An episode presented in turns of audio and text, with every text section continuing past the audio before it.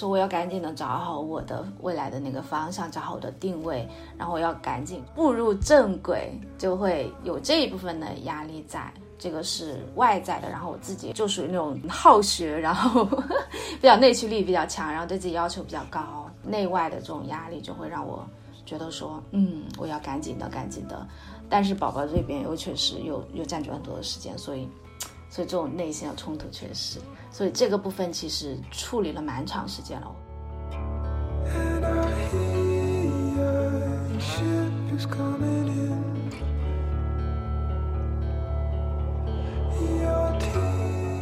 很想达到的一个状态，就是可以做我自己真实的样子，可以做一个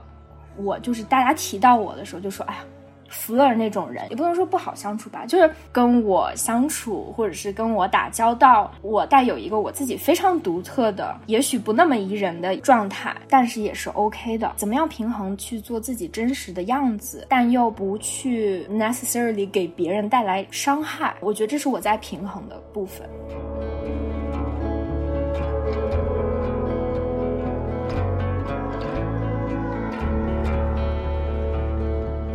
你跟宝宝的相处产生的这个爱，你觉得是还算很自然的吗？我觉得这种爱就是激素带来的吧，激素都是这个进化进化来的。我是不是太理论了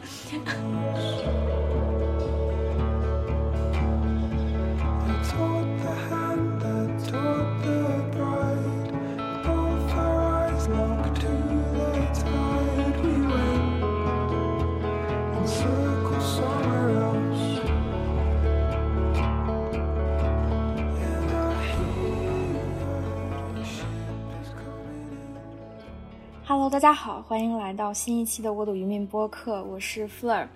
嗯，这一期呢，我有请到 Mint，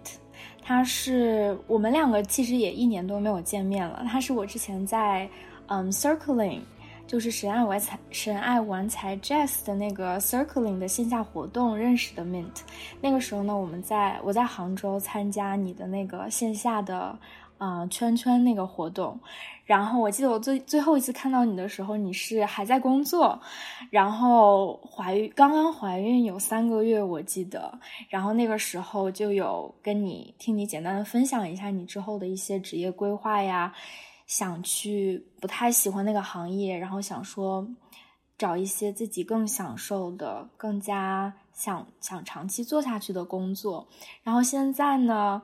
今天看到 Mint，你的宝宝已经十六个月了，是吧？对，是的，觉得这是一个很好的，已经会跑了。对，觉得这是一个很好的时机，也想跟你聊聊天，然后复盘一下，或者就回去回看一下过去的快两年吧。嗯，我们的这个心路历程，然后现在你已经是一个开始全职的想做一个教练的，嗯，这样的一个状态。嗯，那好，我们欢迎 Mint。好的，谢谢 Fleur。嗯，大家好，我叫 Mint。对，然后跟 Fleur 之前是在啊一个活动上认识的。嗯，然后呃，我现在的话呢是一名呃自由职业者，然后呢也是一个宝妈。对，一边在家啊，可能花一部分时间带宝贝，然后另外一个部分呢花一些时间就是在自己的个人的一些呃事业的准备上面。嗯，对，然后嗯，目前的话，自己的一个定位呢是呃人生教练，是这样子，然后已经学完了，然后也已经做了一阵子了，嗯，然后也非常开心，福尔今天邀请我来录制这个播客。嗯，OK，Mint 就是因为我们刚才也有聊到嘛，感觉你最近几年生活，你的你的生活变化还是蛮大的。嗯，又辞职又有宝宝，然后现在又在计划自己的这个小事业，然后可能将来还有一些很，嗯，很期待的一些计划呀等等。嗯，你你觉得你觉得你现在的状态怎么样啊？你现在每天的生活，然后自己的心理上的这个状态怎么样？哦，我觉得还挺好的，对，嗯，对，目前阶段是挺好的哈。因为其实 因为像你说的，就是呃，不敢过分的这个 promise，对就不知道过几天是不是情绪又不太好了呀 什么的。嗯，因为生了嗯宝宝以来，其实是一个蛮大的转换的啊，就身份上的转换，然后这个过程挺艰辛的。嗯，因为带娃带宝贝啊就很辛苦嘛。然后另外一个部分，我自己又经历一个职业上面的一个转换，然后呢又会经历很很多的迷茫。然后还有焦虑，就是对于以后未来的那种不确信感，然后会有焦虑，包括说可能要做一份新的事情，那可能在能力上面其实并没有积累，其实它是一个从头开始的一个过程，呃，所以其实我会觉得，嗯，确实是挺不容易的啊，所以对，就这一年多，从去年生完宝宝以来，其实花很长时间。在自己的这个内在的这一些调整上面去适应这种转换啊，对，所以到最近这两个月其实会好很多，嗯嗯，内心平静很多。嗯，其实在我之前可能想转行还没转的时候啊，嗯嗯，或者我觉得大家可能简单想一下，说，哎，不就是想要做教练吗？然后或者想要做心理咨询师吗，就听起来觉得还蛮，嗯，就不不是就是复杂的那个反面吧，就是觉得哦，我可以明白哦，你是怎么样赚钱的，你做这个做那个，就觉得还蛮蛮简单的。但是其实你真正的把你的时间规划到这个事情上，你把你自己的生活，你把你的轨迹往这件事儿上安排，开始做的时候，其实会遇到很多很多的挑战。有一些是现实层面的一些挑战，因为这个工作本来就不容易。嗯，其其他呢还会遇到一些自己个人的一些挑战，嗯，去解决自己自己内在的一些冲突啊，啊，一些还没有愈合的地方呀，一些嗯，可能遇到的内心的一些卡点吧。嗯，我就还蛮好奇的，就是。你刚才也有简单的说一说嘛，嗯嗯，就是提到这种还蛮不容易的状态，或者是觉得还蛮挑战的这个状态，嗯嗯，你你觉得是怎么样的一个过程呢？嗯，怎么样的一个过程？嗯，关于就是呃自由职业这个部分哈，呃，我会觉得他嗯很有挑战的那个部分，其实是一个不断了解自己的一个过程。就是说要去做，要去做抉择，啊，然后这个过程是不断的去去试错的，其实。是对，就嗯，像我的话，其实最开始也没有说就我就辞职，我就定位在做教练这件事情上面，因为其实我之前还尝试过很多的事情，比如说，呃，比如说，其实嗯，我在这一次离职之前。然后我有尝试过跟朋友去合伙，然后开店啊什么的，就这种事情我也做过。哦，对，其实这种也是一种尝试。然后发现，嗯，对，发现这种它是完全的一种商业的行为，不带有个人技能的，就可能我并不合适。对，就就你之前讲的，你可能是那种研究型的人，其实我也是那种研究型的人，就是对于知识，就是。对于这些我是很感兴趣的，然后通过学，然后把知识转换成一种技能，然后通过这种技能转换成价值，对，然后变成一个事变成一个可以循环起来的自己的一个小事业，可能这种方式是我会喜欢的。所以，就比如说去开店这种，它是一种纯的一种商业，就就就商业的那种，就我可能就不是特别喜欢，所以后来没有做。对，然后再到后来，其实，嗯，我们之前也说我们是。Circling 结识的嘛，那之前的话其实也是因为我自己进行一个内在探索，然后就接触了冥想，接触了 circling 这样子的活动，然后我觉得对我自己帮助很大，我也很感兴趣。然后这种研究型的 习惯又上线，就会扎到里面去，想要把它弄明白怎么回事。对，我记得那时候在你家的时候，看到你把一本英文书打印出来，然后装订好，然后翻拿那个就是还拿那个记号笔，上面都做了笔记，印象还蛮深刻的，就是关于 circling 的内容。对，就就就我就是这种研究型的人啊，就是我会觉得，哎，这个事情我自己停下来，我觉得，嗯，它很有价值，对吧？至少对于我自己有很大的。的帮助，我就想弄明白它怎么回事儿，然后我就会去研究。那研究了之后呢，然后其实我就进入到那个斯科林的核心的团队了。那然后呢，我就开始带活动啊，然后带培训啊什么的，然后也做一些运营的工作。嗯，这样子也算是一就是一次尝试，就投身进去。然后做着做着呢，又会发现，可能哎，有的时候会觉得好像自己就对这个事情没有那么感兴趣了。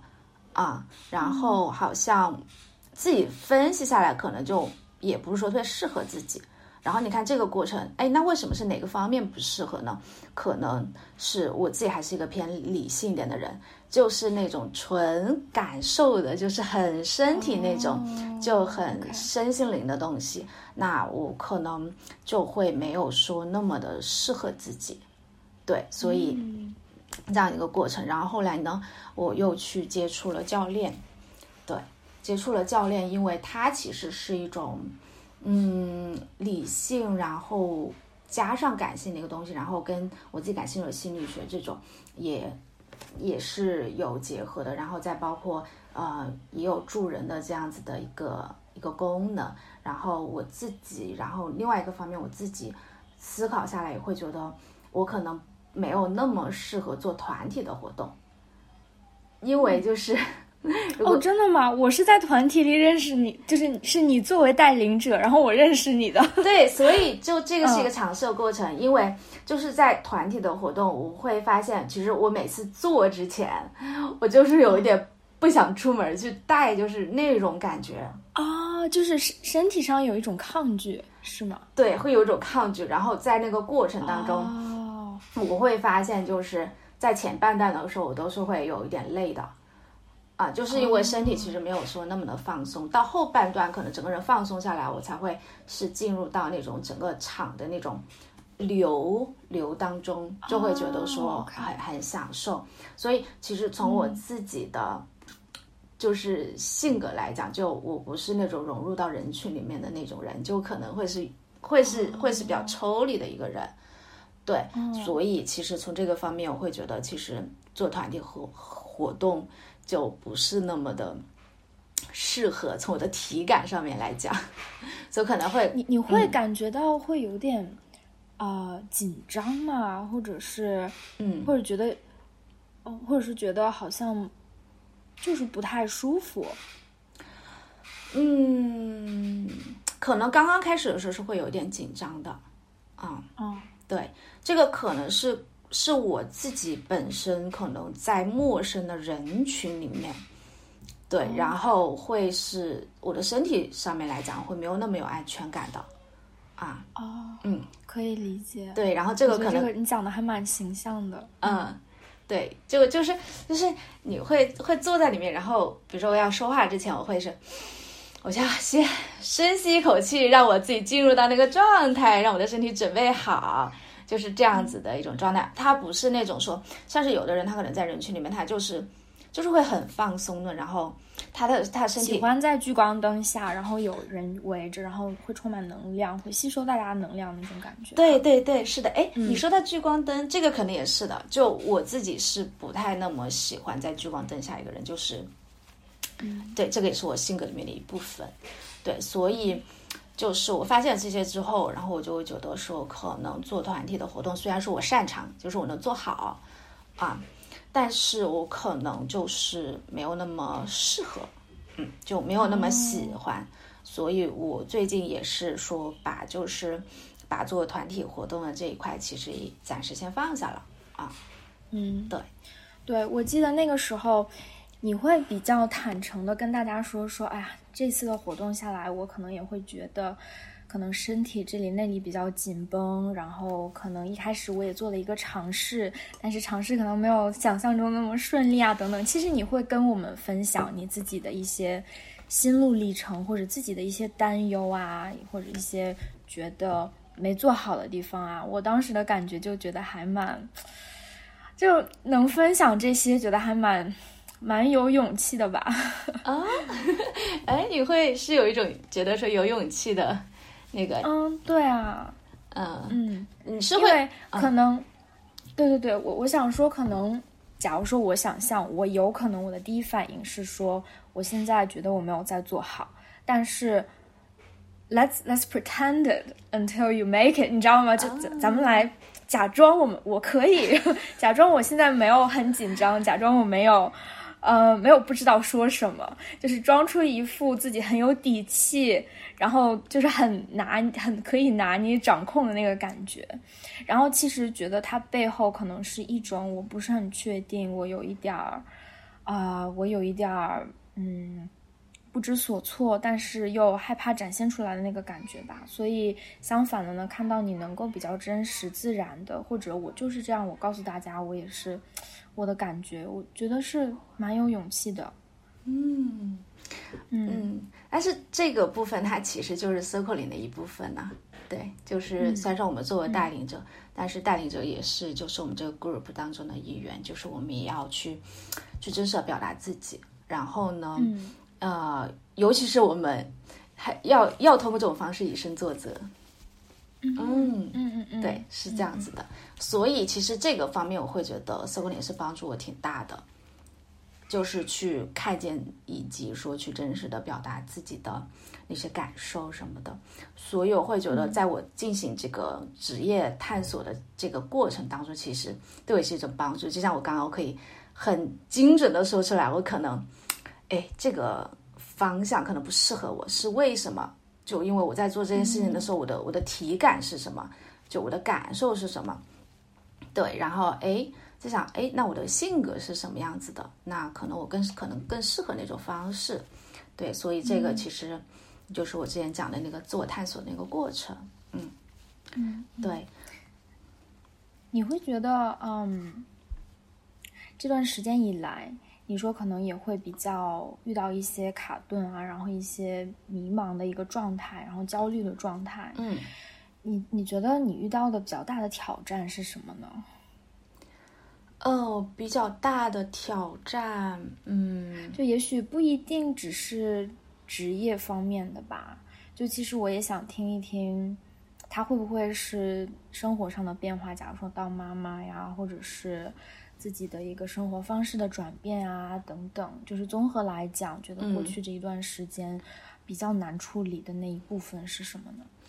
比较难处理就是当妈妈之后，我自己的时间会变少，然后变得非常的 零散。所以这事儿是真的，这个当然是真的呀。就这个就是很现实一个问题啊！所有人在说，但是你知道我我的一个，就你知道你没有经历过那个痛苦的挑战之前，你就会觉得啊，应该还好吧，或者觉得哎呀，到时候再说嘛。但其实你不断的去听大家讲述这个故事，然后每一次都会被 shock 到，就是哦，原来真的是这样，不要太 就可能要非常非常现实的去思考这件事情。对，然后我现在碰到就是一些怀孕了，然后要生宝宝的朋友，我都会跟他们说，你们到时候就是真的就是给到自己足够的时间，允许自己就是可能什其他的什么事儿可能都都不做，然后主要就是休息，还有在照顾宝宝上面，啊，要有这个心理准备，嗯，不然的话会觉得说。会会会很容易焦虑和抑郁，是因为对，是因为你会觉得啊，我的生活就真的只有他了吗？然后我自己还想要做一些其他的事情，尤其是那种就自驱力很强啊，然后很很上进的，就是一些女性朋友，就是会觉得说啊，那我自己的事情怎么办？就会变得很焦虑。对，所以我都是会给他们，去说就是你要给到自己充分的允许。啊，就是在这样一段特殊的时期，你可能就就要就要放下一些东西啊，是这样子。嗯，从你的经验里来看，这是一个。你觉得那种就是你给朋友的建议，说你要做好准备，说你可能会完完全全没有自己的时间，这是一个比较普遍的状态，对吗？哦，至少我身边的朋友生生了娃之后，对焦虑的点很多都来自于这个部分啊啊，嗯，对，比如说像 Jazz 啊，然后他不是去年生了宝宝嘛，啊，那他也会有这样子的焦虑。然后我们社会里另外有个带领者，然后也是今年年出生的吧？对他宝宝现在刚一百天，对前几天给我发那个他们那个一百天那个照片给我看，然后我就说，哎，宝宝一百天了，你现在感觉怎么样？然后就说，嗯，其他都还好，但是就完全没有自己的时间，就是这样子的。嗯，对于我自己来说，好像是大概到了五个月之后，宝宝五个月之后。嗯，我才好很多。就五个月的时候就断断母乳了，嗯，断母乳了。然后他就是喝奶粉嘛，然后我可能就可以有一些自己的时间。不然的话，可能真的就是隔几个小时就要喂，隔几个小时就要喂。OK，对，五个月断母乳好像还蛮早的吧？对，我好像知道很多人都是要喂一年多啊什么的都。都很常见，是的，因为我一直都是混合混合喂养的啊，混合喂养，然后到五个多月的时候，宝宝他就他自己不吃母乳了，因为他觉得 吃奶瓶可能就 就轻松一点，吃母乳就比较费劲，然后他就他就他自己不吃不吃，然后我就我就正好就断掉了，就我没有再坚持这件事，我觉得就顺其自然，嗯，对，是的，然后断掉了之后，我就会。会会有更多的自己的时间，而且是长段的。比如说，呃，从五个月多多月之后，我就开始很规律的去锻炼了呀什么的，因为我就可以，比如说，嗯，三四个小时在外面，其实也 OK 嘛。那个阶段，然后我记得是五个多月之后，我就呃开始重新开始，那会儿是重新开始做 circling，对，然后后来，呃，就去年年底的时候，我就开始学教练了，嗯。对大概是这样子啊，嗯，对，因为我对你的印象，像你刚才提到的，嗯，就是可能自己会有一些自驱力，然后有一些自己想独立完成的自己的空间，自己的那一部分生活，对你来说，我的印象当中就是你是一个那一部分对你来说相当重要的一个人，然后，对，嗯，对，所以，对，就听，所以听你听。听你说到就是要给自己足够的允许，嗯，我觉得真的是蛮重要的。特别特别是你越你这这部分的自驱力越强，你越觉得哎呀，我好像要做些什么，可能就越容易去想说，哎，我为什么做不到呢？或者我为什么还没再开始做呢？就可能这一部分的冲突就也会很强。对，是这样子的，而且尤其是我就是生完宝宝之后没有去上班，那可能对于一些妈妈就是说，嗯，她可能 A，呃，休完产假她就去上班了，她她其实就不需要说还有工作这一部分的这么大的压力在，对，就是因为说我就会觉得说我要赶紧的找好我的未来的那个方向，找好我的定位，然后我要赶紧就是。就是就是步入正轨，就会有这一部分的压力在，这个是对外在的。然后我自己也会，就就是就属于那种，嗯，好学，然后比较内驱力比较强，然后对自己要求比较高，对，所以这种内外的这种压力就会让我觉得说，嗯，我要赶紧的，赶紧的。但是宝宝这边又确实又又占据很多的时间，所以所以这种内心的冲突确实。所以这个部分其实处理了蛮长时间了，我会觉得我家宝宝都已经嗯一岁快四个月了，我会觉得可能到最近这个部分才会好好很多。然后那个那个好好的那个表现是什么呢？表现就是呃，就是当我在陪宝宝的时候，其实我是跟全身心的在陪他了。哦，就是之前的话，我可能。其实我可能人在这里，但是我的心其实没有在这里。但是最近就是，想到哦，对，但是最近的话，我可能比如说，嗯，我我工作了两个小时，然后哎，他也从外面玩我回来了，我就是真的把我电脑关上，把我手机就放到书房，然后我就这就是全身心的去陪伴他，啊，嗯，是这样子，嗯，就就就那种就那种内在会是更更平静、更更清晰的那种那种感觉，不是混乱的，嗯嗯。我好奇你在生宝宝之前会有这个比较，会有这样的一个假设吗？就是你知道你面临的是这样子的状态吗？你当时预想到了吗？当时好像真的没有预想到哎，因为 因为在生宝宝这件事情上，其实我我还挺心大的，就是我没有去看很多相关的东西。然后我自己会觉得，我生宝宝之前，我是一个很不接地气的人。就我身边有一些，就是他有一些已经生宝宝了一些很要好的朋友，好像我也没有说主动的去跟他聊说生宝宝了，这个会面临一些什么什么什么呀，聊那种很细节的东西。对，就就就就是真的没有做做好充充分的那个那个心理准备的。嗯，就很大条，在这件事情上面，可能我一直都在想的是我的工作呀，然后想那些东西，所以我会觉得在生活这方面，其实我不是很接地气。对，对，嗯，你你提到这一部分，让我想到，其实我一直蛮想跟你聊的，就是看到你之前的一个自我简介嘛，下面你会写说。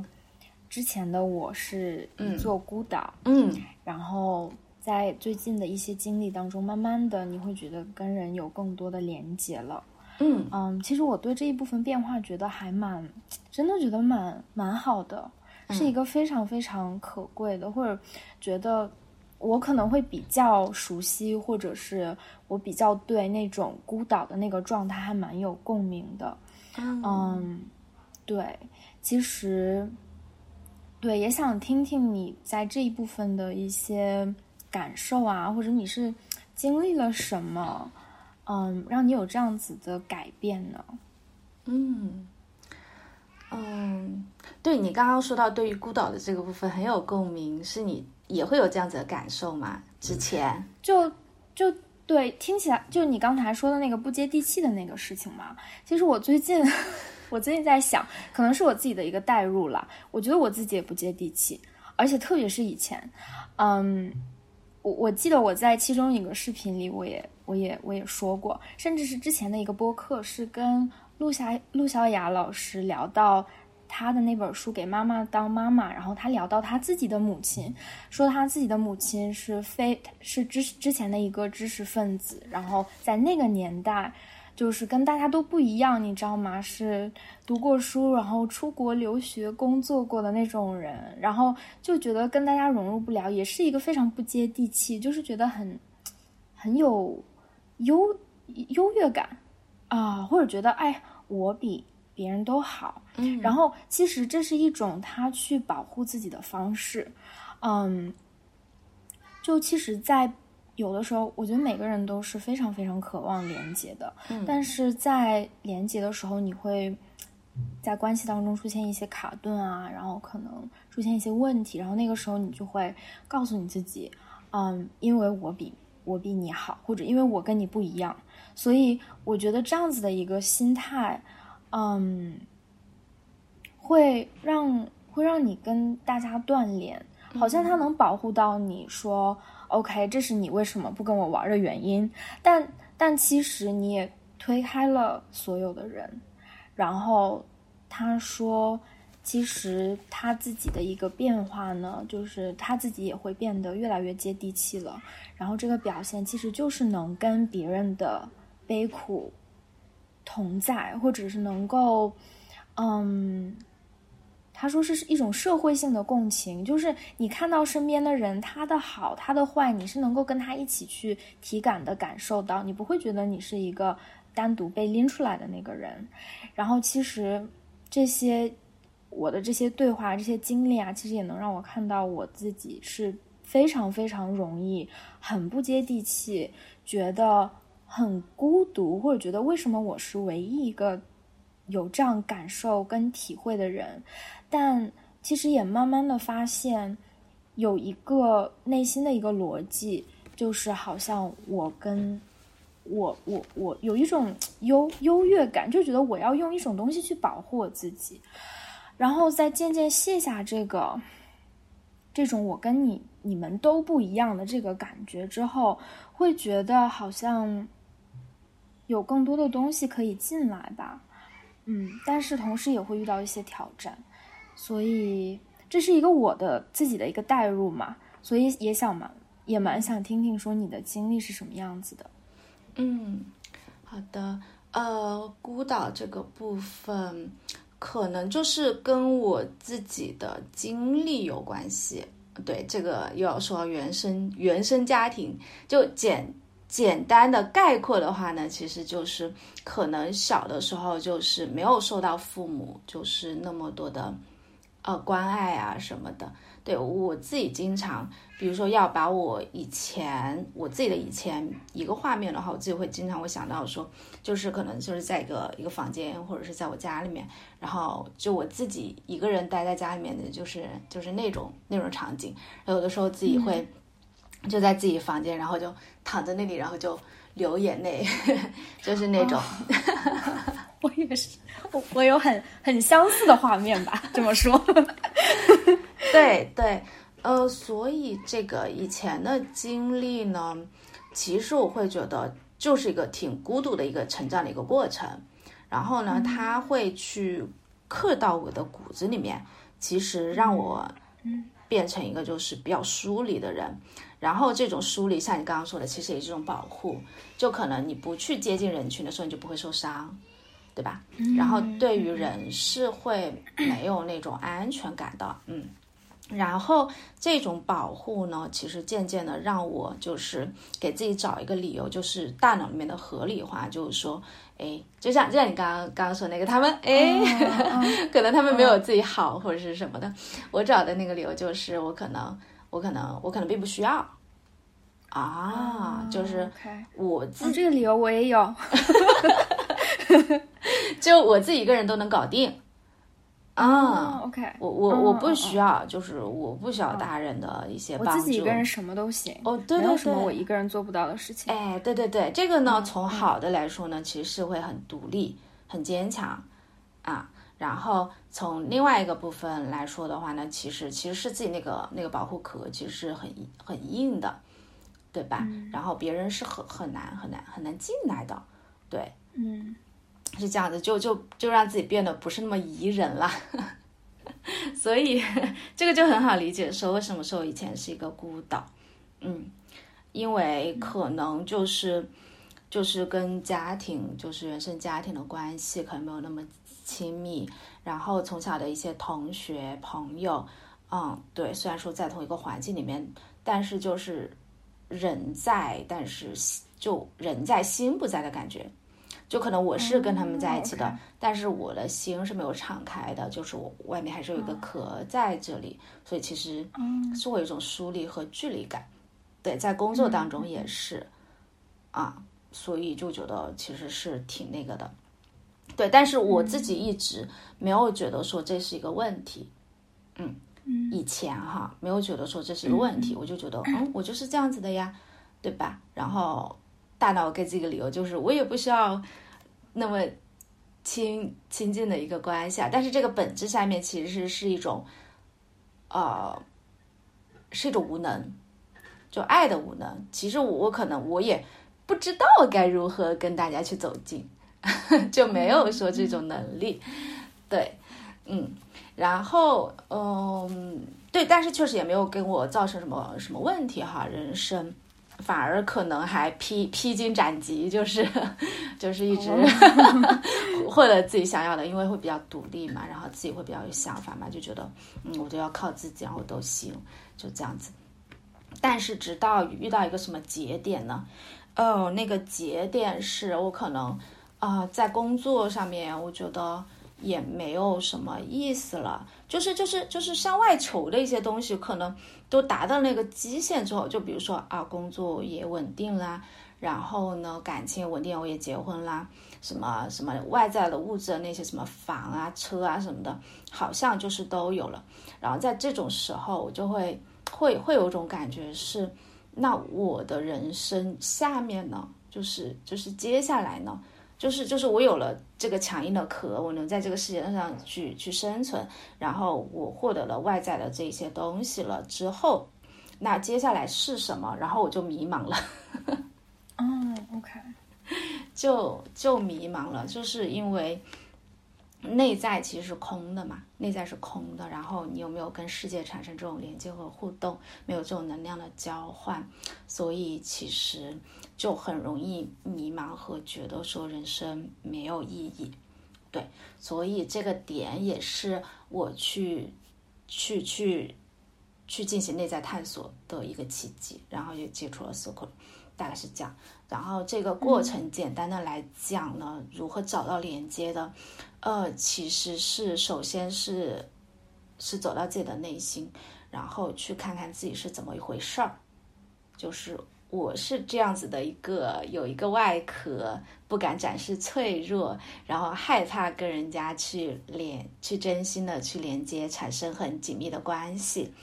我我为什么会是这样子一个这么一个独立好强，然后内在没有安全感的这样子的一个人？对，我想进去看看，看了这个过程呢，对自己越来越了解，了解了之后就是接纳，接纳了之后敞开，敞开了之后就跟外在的连接就能够建立起来了，就是这样子一个过程。嗯，嗯，对，关于脆弱的这个话题，我，嗯，我前段时间就是跟我我的一个另外的一个播客嘉宾，啊。张海璐，Eric，他他也是做自媒体的嘛，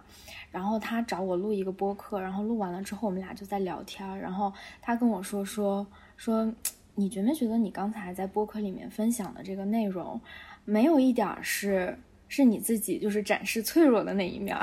就就会觉得啊，你你自己都很 OK 啊，你自己也没有什么问题啊，都很好啊，就是他跟我说你是不是这么觉得？我说 好像是啊，就。就因为那一次话题嘛，然后我们两个聊起了脆弱这部分，嗯，然后也聊起了就怎么做自媒体吧，或者说你怎么样在通过，我觉得不仅限于自媒体，但是怎么样跟人建立关系，怎么样跟人连接。其实当你自己真的很挺完美的，然后就是刀枪不入的，觉得你自己都很 OK，你自己都做得很好，那个时候。你也很难跟跟别人连接的。然后从那一次对话开始，我就开始注意到我在什么时候会感受到脆弱，然后什么时候能展现出来。我发现我能感受到脆弱的时间点蛮多的。嗯，就就比如说像在录播课的这件事情上，有的时候遇到一些我自己还没处理好的事情，嗯，嘉宾说出来，或者是我们我们说到说到那个点上了。那个时候我会，我能感受到脆弱，就是觉得，就有点心里就有点像咯噔一下，或者觉得，哎呀，天啊，这这这部分我没准备好，就是有点想逃的感觉。嗯，然后我也能体会到，每当遇到这种时候，我都会逃，就是，就我都会，嗯，比较，就是可能会假装说我很 OK。或者觉得那一部分很真实的，觉得我不知道怎么应对的部分，我会给他带过，或者觉得不不会去看他。嗯，对，所以跟 Eric 聊完的那段时间，然后我也自己就看到了很多相似的书啊什么的，然后就我我之前看到很喜欢的一本书是叫，它叫英文叫 Daring Greatly 啊。Brune Brown，他的名字我都不会念。对，Brune Brown，然后中文翻译过来有点俗，叫“脆弱的力量”，但是那个英文 “daring greatly” 真的是非常非常美的一个词。嗯，然后对我我看了之后就还蛮有感触的吧，里面他其实有在想我们，他在讲说我们为什么那么害怕去袒露脆弱，是因为其实我们渴望爱跟连接，嗯，就是脆弱，就是你不知道你能不能得到爱跟连接的那种不确定感。嗯，就那个时候你会很不确定，就是你会觉得，当我把这一部分展示出来之后，大家就不喜欢我了，或者大家会看用另外一种一另外一种眼光去看我，或者是会评判我，会离开我的那种感觉。所以这个这个力量是非常强大的，它也它也有。他也有在说明这件事儿，就是我们这是人类一个非常非常基本的进化下来刻在我们骨子里的一个需求，就是爱跟归属。对，如果对为了为了不去失去它，我们其实能能付出为它牺牲付出很多东西的。嗯，对，所以所以就一直我我有去觉察我自己的这一部分。然后有在尝试着，在一些时间点，如果我感觉到脆弱，可以比较有勇气的把它说出来，或者或者就告诉别人说我我不知道，或者我不知道该怎么做，或者现在觉得我还没有处理好这一部分，嗯，然后会觉得人舒服一些吧，就是 觉得没有那么多需要假装，需要需要去。自己在内内部处理很紧张的处理的那个那个过程，嗯嗯，听到你的分享，觉得这一部分好像还蛮像的。对，是这样。哎，我好奇，就是在刚刚我们聊的过程当中，你有那个内在咯噔一下，还没有绝对没有准备好的那样子一个瞬间吗？就是觉得会比较刚才的部分啊，嗯啊，之前就就我们从你说从一开始到现在嘛，对。嗯，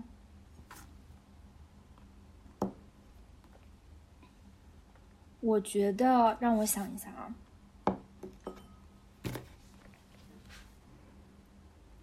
我觉得应该不是很严重，但但是不是很强烈，可能会有一小小点，就是在你说你会带团体的时候，可能会有一点不太舒服，或者是。呃，有点紧张啊，然后我可能也会，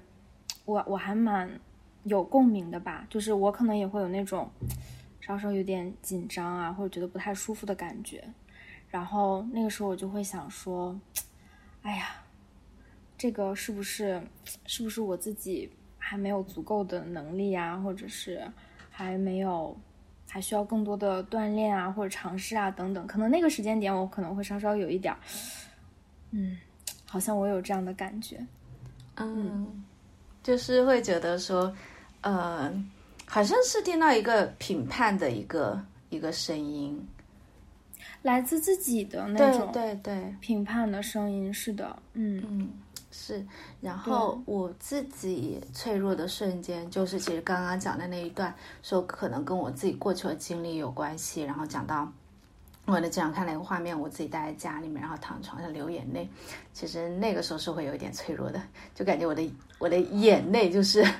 就是感觉要要涌出来的，就是那种感觉。哦，真的吗？对，会有一点点，就是蛮强烈的情绪体验的。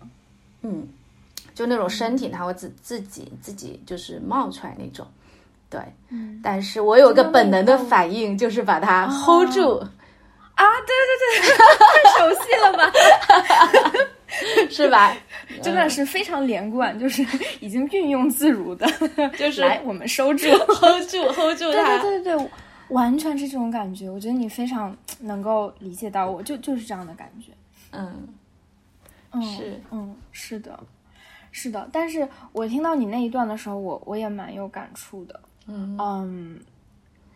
对，我觉得我可能我的画面是，我的画面是经常是在晚上。就是晚上我可能会，就晚上屋子里很黑嘛，我不知道你的画面具体是什么什么样子的，什么颜色之类的。我的画面就是晚上会很黑，然后外面会有一些走开过的那个车的车灯，然后会照到屋里面，然后就一刷一闪一闪的那种，然后我就没有办法睡着，然后就嗯，但是我爸妈就会睡得非常非常的睡得熟，然后。我就会在那儿哭，然后就会很伤心，然后，然后也非常清楚他们是不知道我我当时很伤心的。然后我当时就会在想，说我要不要哭的大声一点，这样子他们好像能听到。然后就觉得不要。然后，然后你知道那种内心的去酝酿的那种，有一点带着绝望，有点绝望跟失望那种感觉，就是想说那有什么用呢？然后就觉得算了吧，就不管怎么样，我哭有什么用？他们也不会，也不会知道我真的是需要的，也不会知道我真的是在那里面很痛苦的。嗯。这样的一个体会吧，然后就会慢慢的就就不哭了，就觉得好像也没什么用，就哭的也哭不出来的那种感觉，这样的一个画面。所以它会影响到你现在嘛？就是影响到你，就是成年之后就会觉得说哭好像也没有什么用。会会，他他其实，嗯。它真的像你说的那种刻在骨子里，但是它会，但是唯一的区别就是，我当时是一个比较自动的，就是我这样想，我这样感受，然后世界就是这样子。我现在呢也会这样想，也会这样感受，但是它多了一层，就是有的时候我会去怀疑说，这个人真的是不在乎我吗？或者说他真的会不管我吗？就是可能会多一层那种对现实的一种考量吧，就是我每我经常在在亲密关系当中有这样的感受，嗯，就是一件非常非常不相关的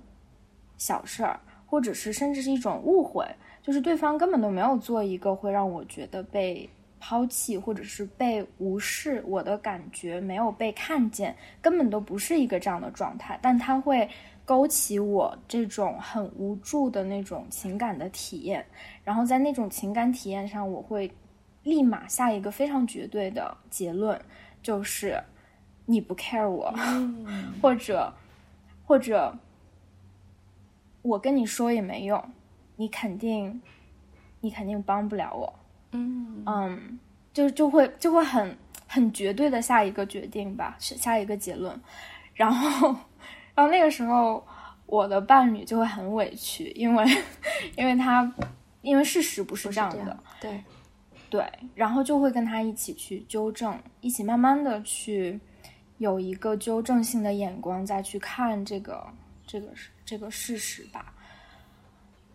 对的，然后慢慢的你会觉得你还会那样，我觉得这种体感的感受，也许它永远都不会消失。或者它会变得更轻，但它永远都会在那儿。但是我觉得它会越来越松动。就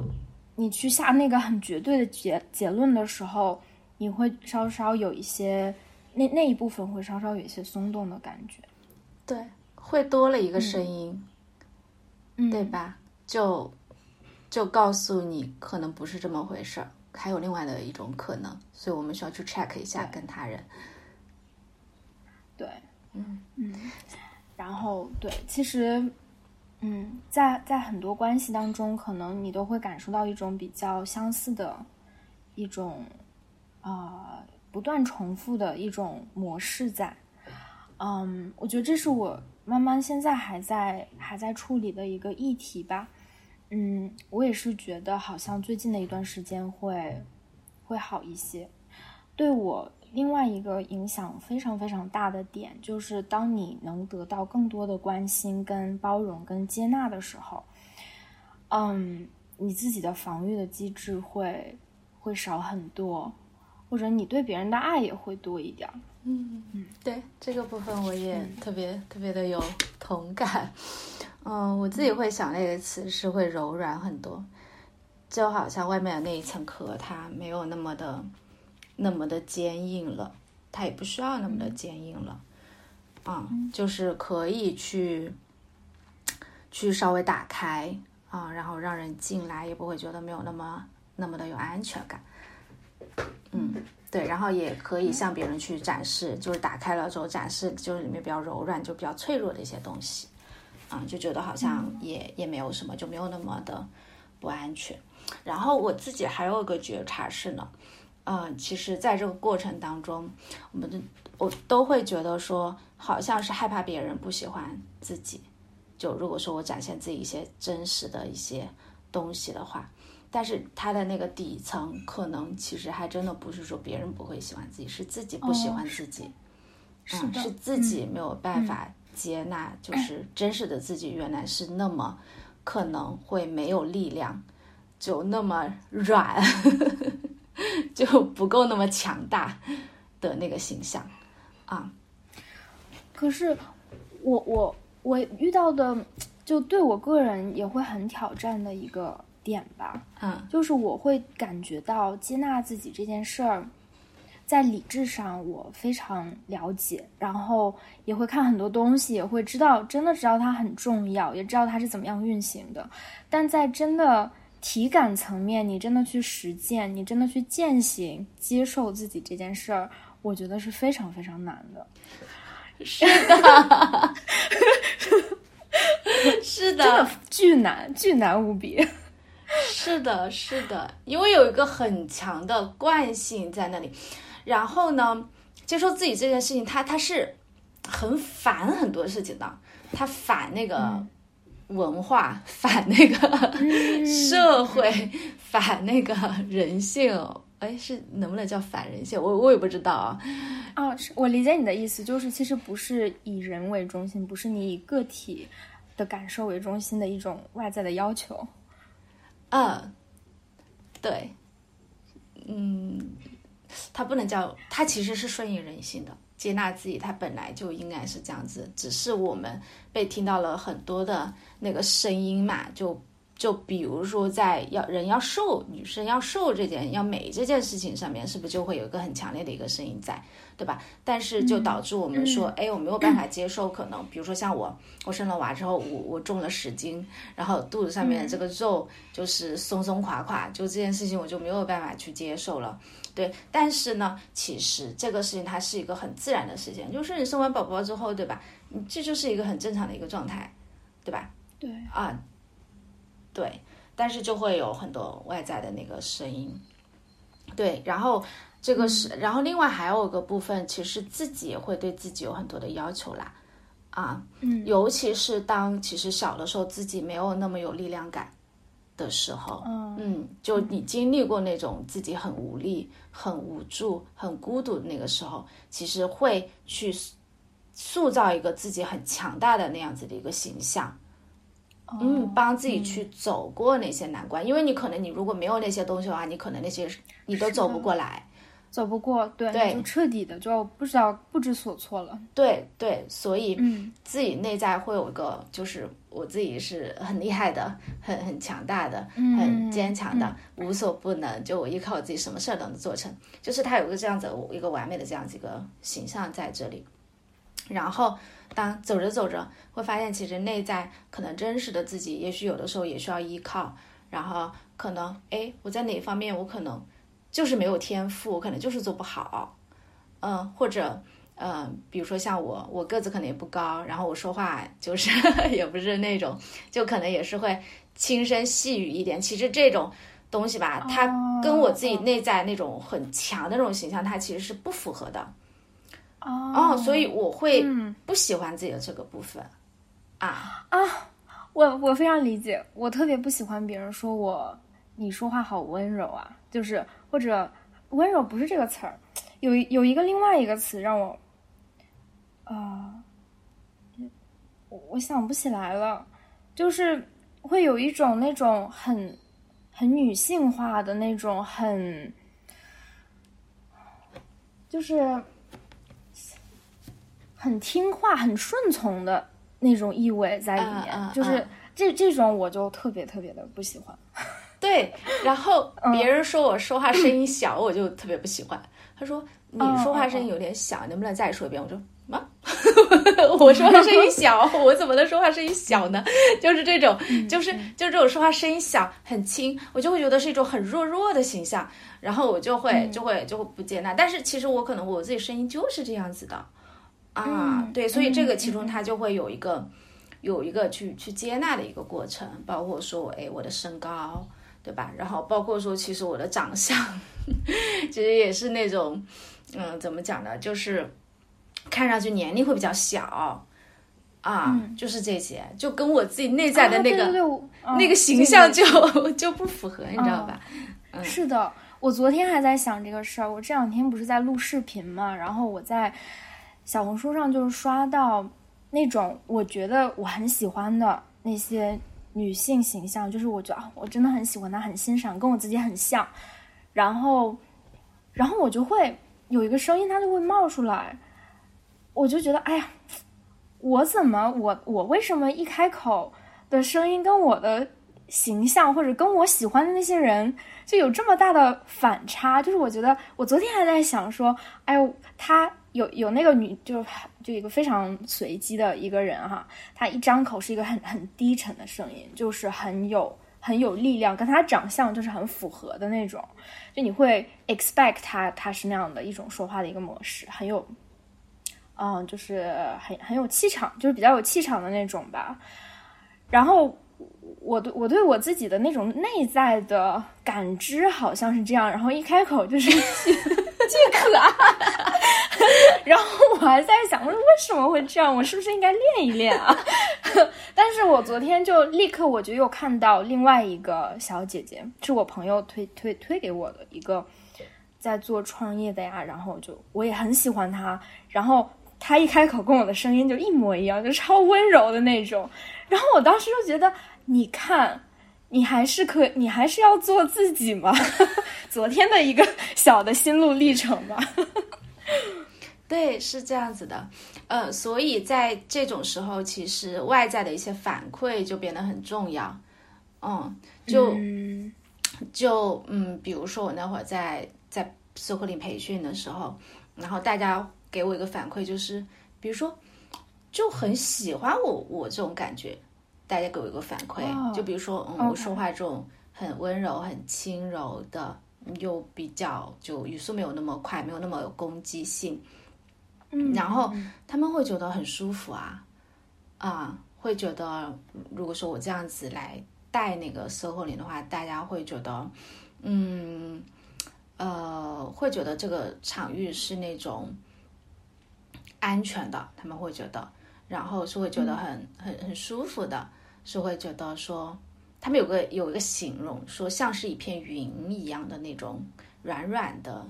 就是就是那种感觉。然后当时听到这个反馈了之后，我会觉得，哦，原来就是，并不一定说一定要是那种很雷厉风行，就是那种女强人的那种感觉才、哦、才才行，对吧？嗯嗯，其实就我自己真实的样子，然后大家其实，在他们那里给他们给到他们的感受也是也是很好的，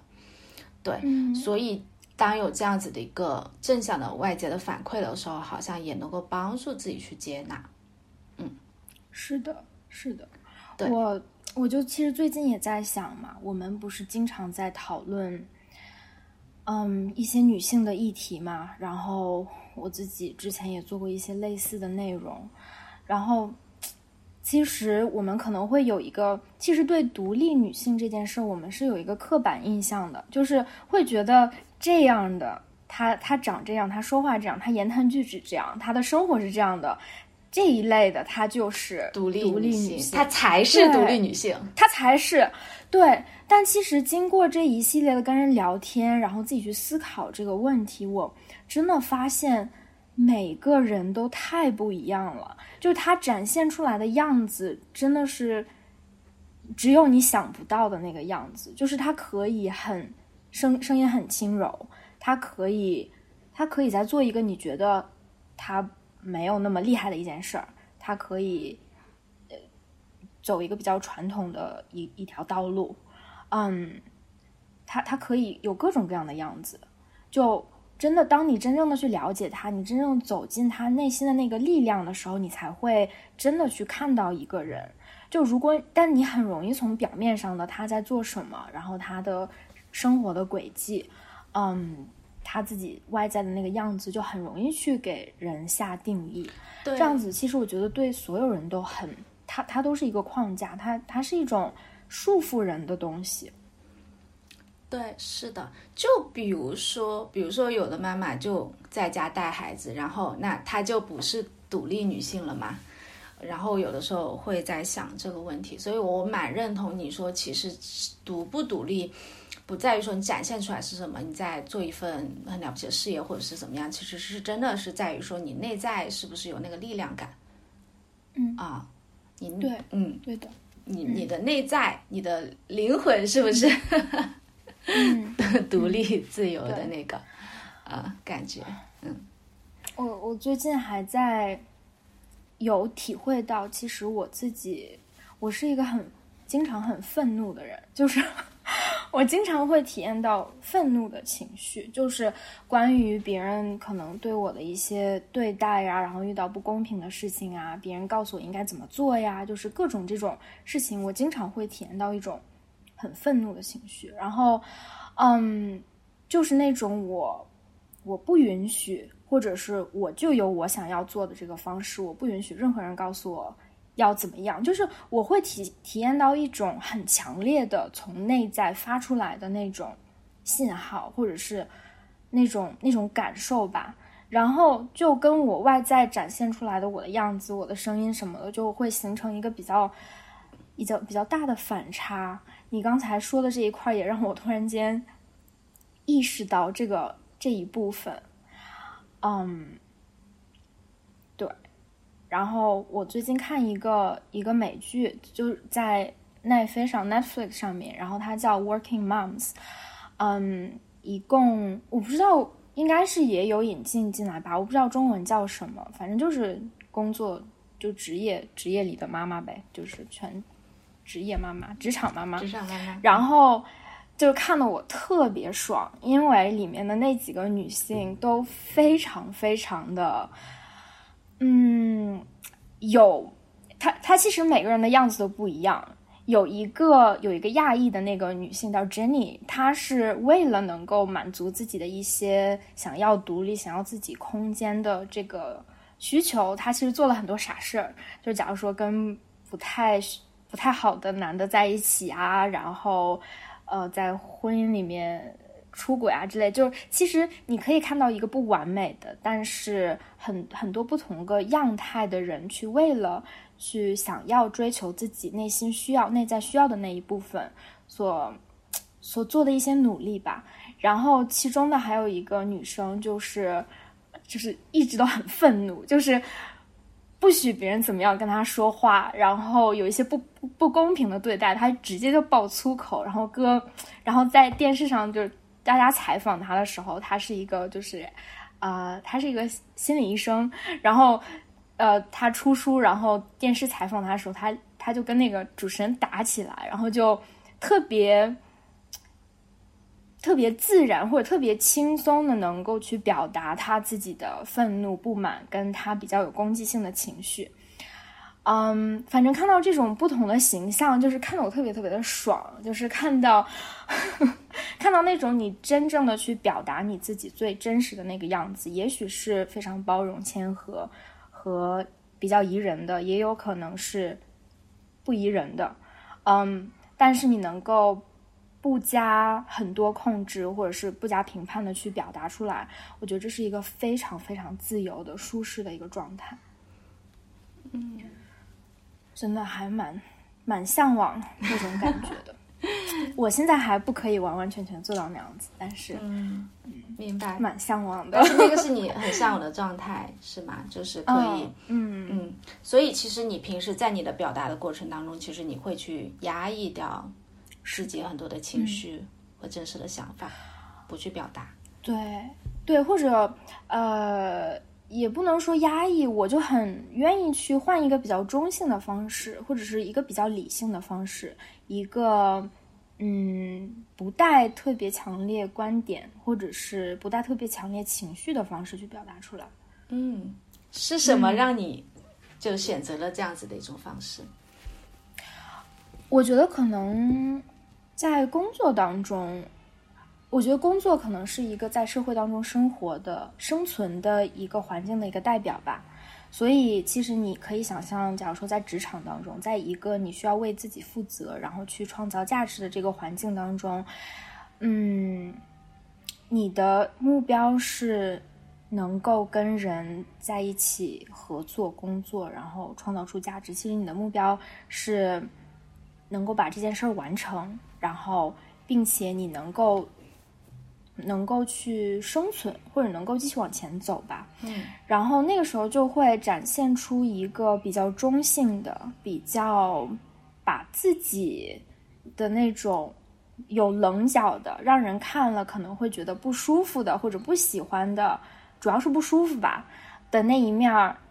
隐藏起来，或者是觉得给它包装的更更好接受，这样子我一直以为是好的，是好的事情，因为这样子你在沟通的时候可能会更高效，你会更对事儿不对人呐，或者是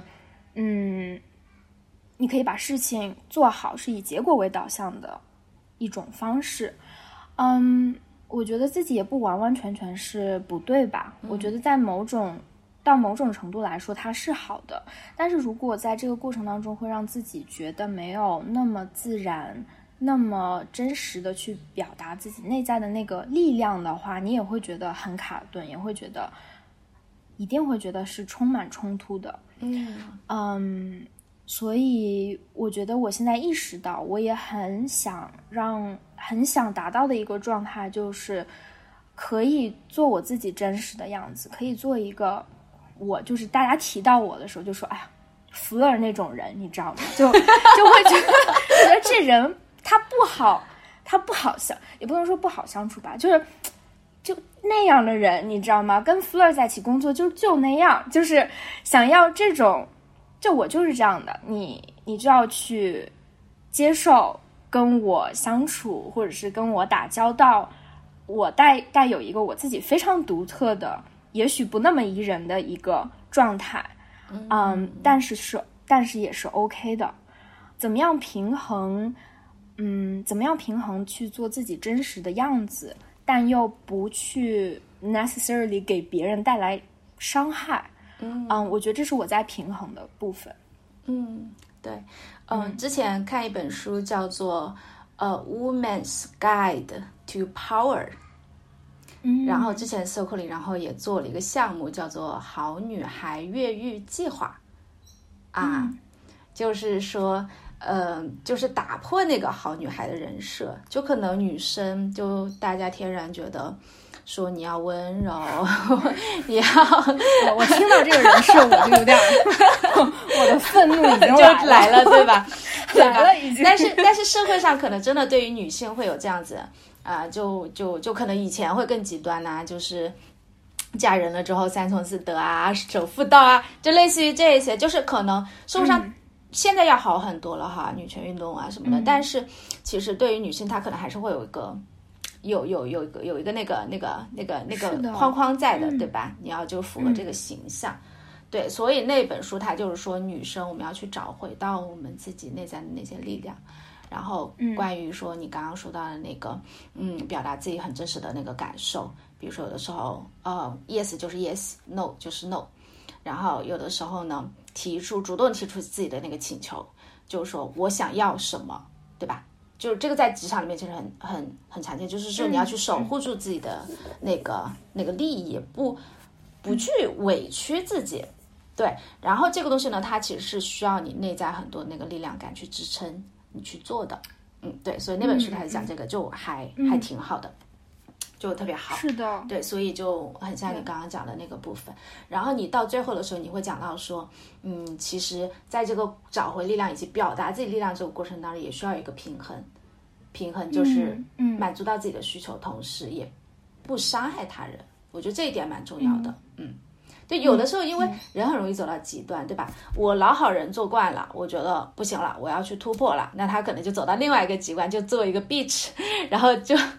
就那种充满了攻击性，对吧？但是其实是在这个两端当中去找到一个平衡的，嗯，是的，是的。有的时候我觉得可能你不到那个极端，你也找不到你的平衡。就是要要走过那条路是吧？可能才会走到一个合适的位置。一个感受吧。嗯嗯嗯，对我我自己可能在假如说在 say no 啊，或者是在要求自己争取自己的利益这方面，我可能会觉得我还好，就是我不会遇到太多的卡顿。然后，但是我觉得我更像是宜人性的这方面，可能会觉得更以结果为导向吧。就是我可能会不是，如果这件事儿最后你知道跟我们的处理的这个项目啊，或者要解决的问题无关的话，那我觉得我为什么要表达我自己的感受？然后为什么要？表达我自己真实的这种方式，或者甚至有一部分都是我的性格，嗯，可能就会稍稍的给它中和掉，中和成一种，嗯，没有那么没有那么特立独行，就是没有那么有有棱角的一个一个状态。对，但是其实遇到什么一些不平等的待遇啊什么的，就是那那个我觉得还好啦，还好。嗯嗯嗯嗯，所以你是希望自己的那些棱角就是不收起来，是是这样子吗？嗯，对啊，就是因为我看那个剧的时候，就看到你可以，你其实可以去犯错，或者你可以去，嗯，做一些比较比较过格的事情，就是像我们刚才说的那种。表达愤怒啊，或者是表达你的这种攻击性啊，我会很害怕。说如果我表达的 too much 怎么办？嗯我觉得 too much 对我来说是一个比不表达要危险很多很多很多很多的东西。但你在去尝试表达的自己的这个过程当中，你一定会，你一定会经历 too much 的，就你一定会让人觉得啊，这人是不是，嗯。有点需要需要那个控制一下自己的 anger management。他其中那个女孩，我说经常很很 angry 的那个，最后就去送到了那个 anger management 的一个一个培训营，就就很有意思。就其实他让我看到，你可以去犯错，你可以去做 too much，你可以，嗯，你可以去尝试，然后没尝试好，你过劲儿了，这都是这都是 OK 的，因为这就是人，这就是真实的人就是这样的。嗯嗯，我觉得可能是害怕做到呃太多，然后被人就是觉得会不喜欢、不接不接纳，所以才不去不去做这件事儿。嗯，诶，我好奇你之前有没有那种就是被人 too much 的那个经历，就是他就是对方可能会比较有攻击性，然后都给他宣泄出都倒出来。然后你有过这种经历吗？就是对方像我这样的人是吗？就是比较比较经常比较愤怒，或者是就是你想要成为的那个样子的那个人啊？就比如说，就是那个电视剧里面的那个角色，然后你你现实生活当中有没有经过的这样子的人？而且他的那个部分是像你的哦，有啊，我觉得。有很，我觉得有很多吧，嗯，就是我觉得就是我喜欢的那一类型，就或者假如说我在网上看的一些博主啊，我自己关注的那种那种人都是都是这样的，我就很喜欢他，看看着特别爽。就是假如说我想象能够现实当中跟他在一起的话，那就是一起一起骂人，一起一起就是 开始开始就是 bullshit 就开始大家开始了，就很爽。但是其实你知道吗？就是我在生活当中，其实应该是今哎，就前哎，我已经记不出多少什么什么时候了，大概可能就是近几个月。其实我有经历过这样子一个状况，就是那种愤怒，就是就是冲着我来，就是这种。然后我自己体感下来，我会觉得其实还蛮受伤的啊。就是当我自己经历这一切的时候。嗯对你，你觉得，你觉得那一部分发泄是什么样的经历，或者你会觉得他是针对你过来的吗？还是有点像连带受伤的感觉？就直接给我发微信了，然后就会说很多啦。哦，OK。然后还有就是在那个群里面，但是就是指名道姓，就是类似于这样子的。哦，我理解你的啊，我理解你的意思了。对，然后就是一种很愤怒的情绪，然后扑面而来。对，所以你这样一说，嗯嗯，你这样一说，我突然间想象到，我从来没有在微信上，嗯，或者这种直接的跟人有这么尖锐的冲突吧。我没有，所以你会很向往是？但是可能就真实发生的时候，嗯，对，我想对于他们来说，其实也是是这样子，想要突破自己的这样子的一个过程。因为搜狐里说真实表达，然后甚至还有个词儿叫开门放狗，就是你把门打开，把你的狗放出来。嗯，是这样子。对，但是我自己体感下来，我会觉得，嗯，可能真的。经历的人来说，还是会挺挺难受的，而且挺委屈的。嗯啊，会有这样子的感觉。所以在社会里面，它其实有一个词叫做“为自己的感受负责”啦，就是你可以表达愤怒，但是其实你要把你愤怒的那一部分原因说出来，是因为什么？嗯哦，肯定这个感受都是源自于自己内在的某个需求没有被满足啊，或者是什么，就而不是说啊，因为你你做了什么，你你你你就全都全都是对方，是这样子。嗯。对对的，嗯，我觉得怎么样去表达愤怒，真的是一门学问。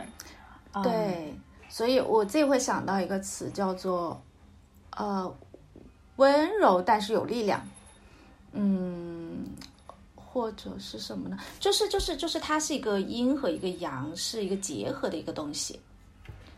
就它不是说是就是一个。龙卷风刷刷刷刷刷滚过了，然后，然后，然后，然后自己就很爽，但是会留下一片残，就是一片那叫什么？一片，哎，就就很乱，对，残骸，一片残骸，对，嗯。嗯嗯，我我非常我非常理解你的感受，嗯，我也非常非常的认同，嗯。嗯，对，但但我觉得可能当我在想象。在我在假如说在剧里面看到的那些女女女生们，然后可能在我想象当中想成为的那个样子，哦，我我觉得跟那种龙卷风来，然后一片残残骸，然后把大家弄得遍体鳞伤，好像就就感觉不是，好像还不是一样的，嗯嗯，好像不太一样的一个一个画面吧。但也很有可能，假如说是一个另外的一种可能性，也是也是有可能的。嗯嗯，但是我特别能够能够理解，就是你的那个那个，因为我自己有的时候就是也会想象自己能够更碧池一点啊，就会也会觉得很很很爽。甚至我自己，我觉得每个人内在可能都会有这个部分，嗯，就就就可能比如说平时是比较温和的，然后甚至在那些大人的他们用的那些词，长辈用的词是你很懂事，这样子的一种。背景下面成成长起来的人，他们内在就是会有那个想要突破这个部分的。就我觉得，为什么老是老是要考虑的那么周全？我为什么我老是老是要委屈自己？为什么我老是要照顾他人的情绪？对吧？我能不能够自私一点？嗯，这种感受我是很能够理解的。对的，对的，我觉得我的情绪也是来源于这种，包括懂事儿啊、听话呀。嗯，或或者是被告诉你应该你应该这样那样啊，一些权威的一些限制啊，嗯，一些假如说你到我的这个年纪你就知道了呀，这种 我都会 巨愤怒。对，所以想去打破一些东西。所以我现在就是呃，在跟我就是宝宝然后相处过程当中，我也会尽量的少用这种，就是。呃，你很乖，你要乖，你要怎么样？就是这样子的一些词儿。嗯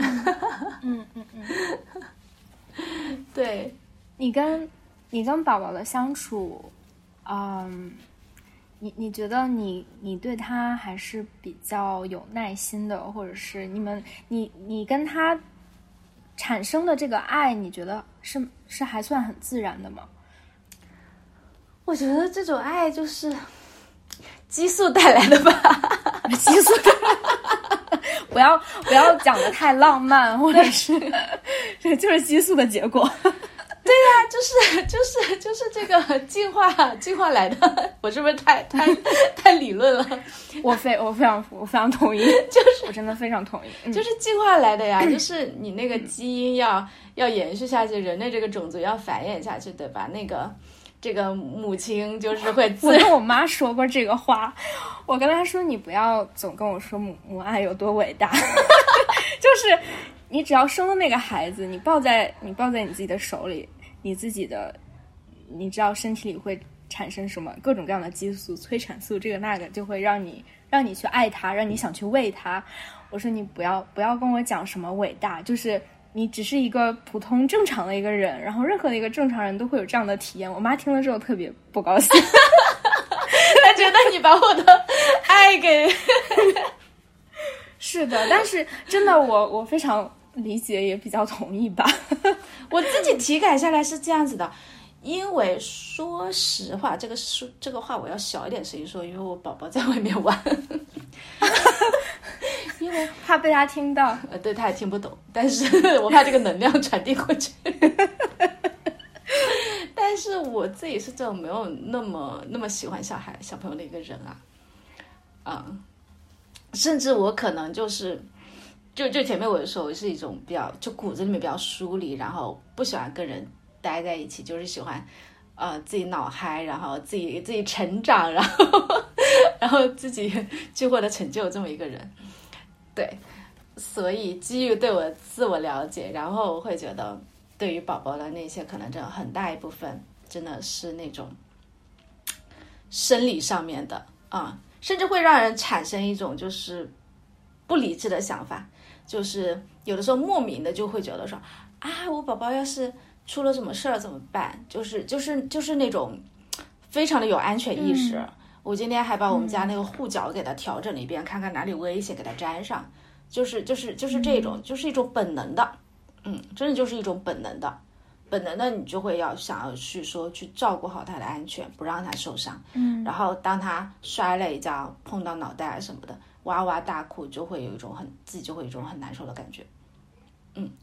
我觉得这种真的不是不是说我告诉我自己我是一个妈妈了，然后我应该要怎么做，而是是真的出于一种本能的，然后这种本能我就是写在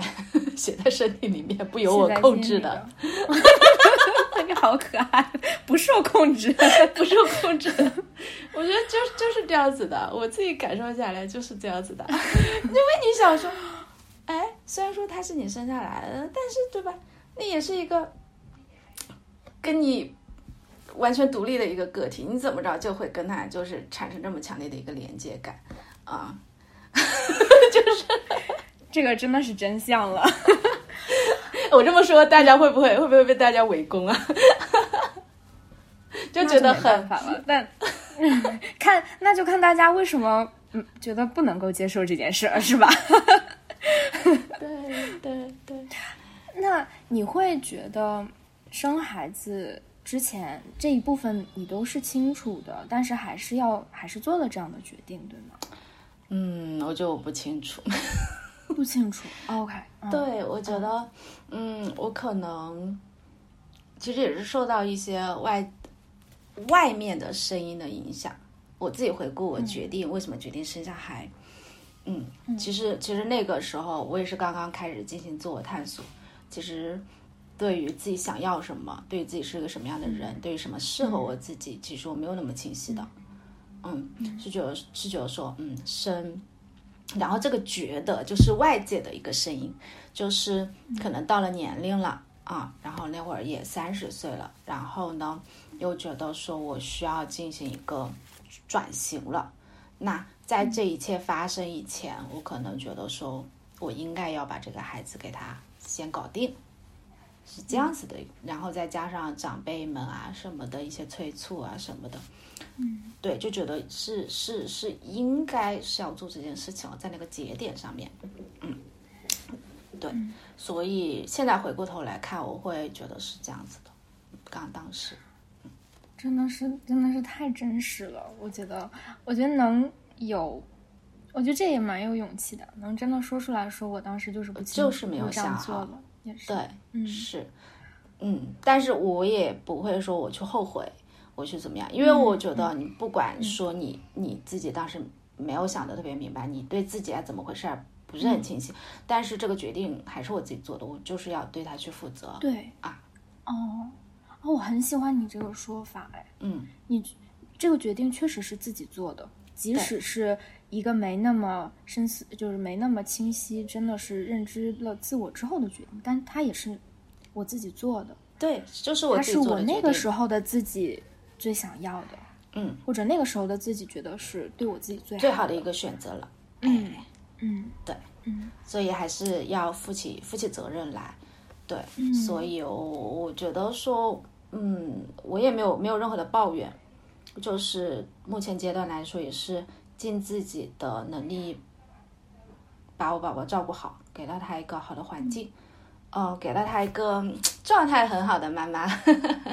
嗯对，嗯，然后同时在做好自己的事情。嗯我我有的时候也感觉我们其实应该去接受环境给我们带来影响这件事儿，因为我们就是人嘛，我们的大脑就是那么运作的，我们就是会受环境群体的影影响响，是的这也是刻在我们身体身体里面的 DNA 里面的。对，其实如果虽然说我们有意识的去挣脱它，想去变得更自由，但是也应该给我们自己一些允许，允许就是允许被环境影响。因为每个人真的就是这样，我们不可能不被它影响。哦，对，我也好喜欢你这个说法。嗯，我前段时间，因为我不是过去大概半年在欧洲待待了一段时间嘛，然后我有一个比较有意思的体验，就是我在国内的时候会经常在我自己的身材上，我对自己其实身材已经相比来说不是一个很严苛的人了。就你看我其实也也不瘦也不白，然后就各种的标准其实都都都不是那种大众的那种标准，但我自己就我一直觉得我是个非常 OK 的感觉，然后直到直到我我前段时间有一次在家，就是在嗯在欧洲的那一段时间，然后我跟着我报了一个网上的一个。Zumba 的一个课，然后是一个我在上海认识的 Zumba 老师，但是他是一个美国人，他是美国黑人吧，我们说，然后他在他在美国那个时候，然后我那个时候看到屏幕里的他，嗯，然后我自己突然间觉得我自己有点单薄，就是我，我觉得我自己有点。有点有点就是有点单薄，你知道吗？我不瘦，但是就觉得，哎呀，我好小好小的一只啊，是不是应该多吃点儿，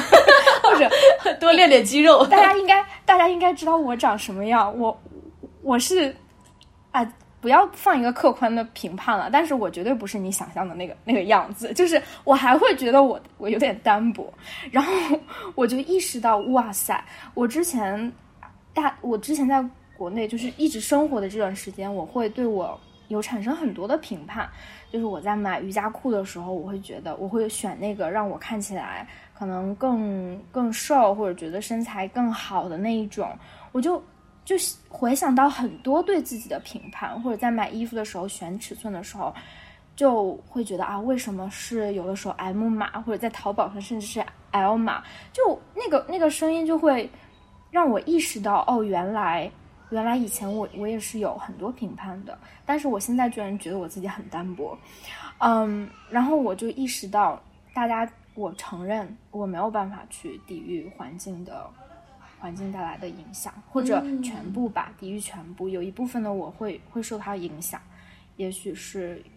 之后也会这样子，但是可能会接纳说我做不到也是 OK 的，嗯，就是说在不同的文化背景下，其实是。那个对于那个身材的那个